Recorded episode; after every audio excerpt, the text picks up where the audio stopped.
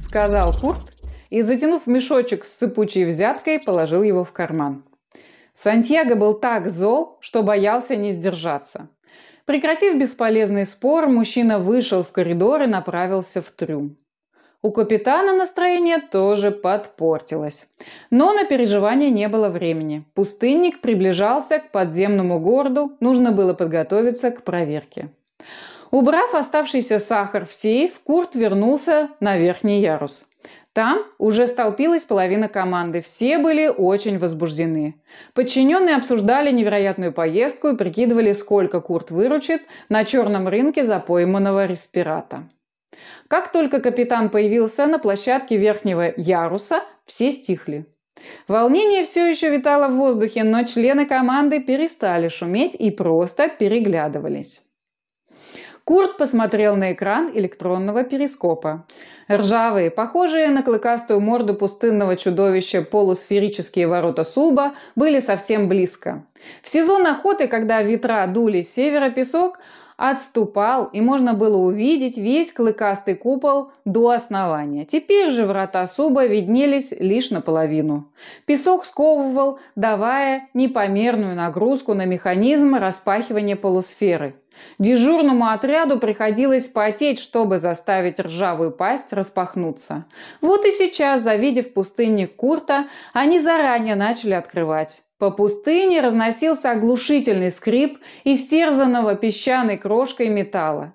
Шум прорывался даже сквозь равномерное рычание двигателя корабля.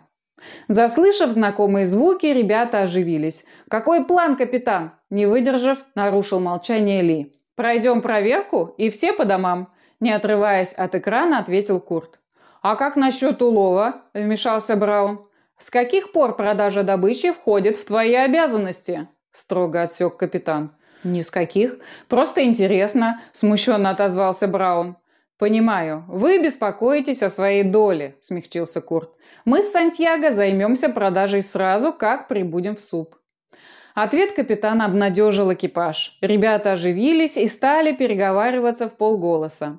Им казалось, что дело сделано. И только Курт знал, что поймать респирата – это только полдела. На рынках действуют воровские законы, а черный рынок и вовсе скопище варюк и головорезов. Если продать самку там, выручишь вдвое меньше и не донесешь выручку до дома. Скорее всего, тебя найдут мертвым в мусорной зоне Суба на следующее утро. А может и вовсе не найдут.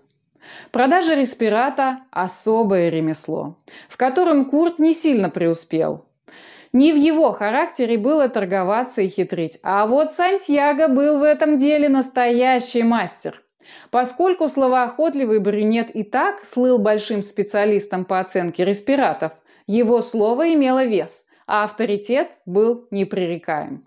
Сантьяго никогда не сбывал хороший товар на черном рынке. Он бросался загадочными фразами, набивал себе цену и через нужных людей выходил на покупателей Ультимуса. Благодаря огромному опыту торговли он прорывался к богачам из наземного даже в запретный сезон. Для него не было границ. От этих мыслей Курт погрустнел. Если он поссорится с Сантьяго, из-за этой резбы ее побрал с самки, ему ни за что не продать добычу в одиночку. Осознание этого факта отрезвило мужчину. Он начал прикидывать, с кем бы смог сотрудничать вследствие отказа Сантьяго. На ум пришло пару имен, но все они были ненадежными. Как ни крути, нужно было договариваться со старым другом. Но как? Самка респирата манипулирует им. Сахар! Внезапно прогремело в голове капитана. Ему давно следовало накормить эту мутантку сладким наркотиком, под воздействием которого она потеряет ясность мысли и станет абсолютно ручной. Курт был убежден, что стоит самке уйти в сонливое состояние, блажь, зарожденная ею в сознании Сантьяго, развеется. Эта мысль придала капитану сил. Он решил, что после проверки одурманит самку, а до того момента не будет спорить с Сантьяго, делая вид, что он его поддерживает в любом сумасбродстве. Скрип ржавого механизма пасти стал невыносимо громким. Пустынник приблизился к лифтовой шахте. Курт проконтролировал остановку в центре платформы и заглушил двигатель. Купол начал закрываться. Свист от трения ржавых деталей стал невыносим. Несколько минут длилась эта пытка. Казалось, барабанные перепонки не выдержат и лопнут. Наконец все стихло. Включился мощный двигатель лифта, пустынник вздрогнул и поплыл вниз.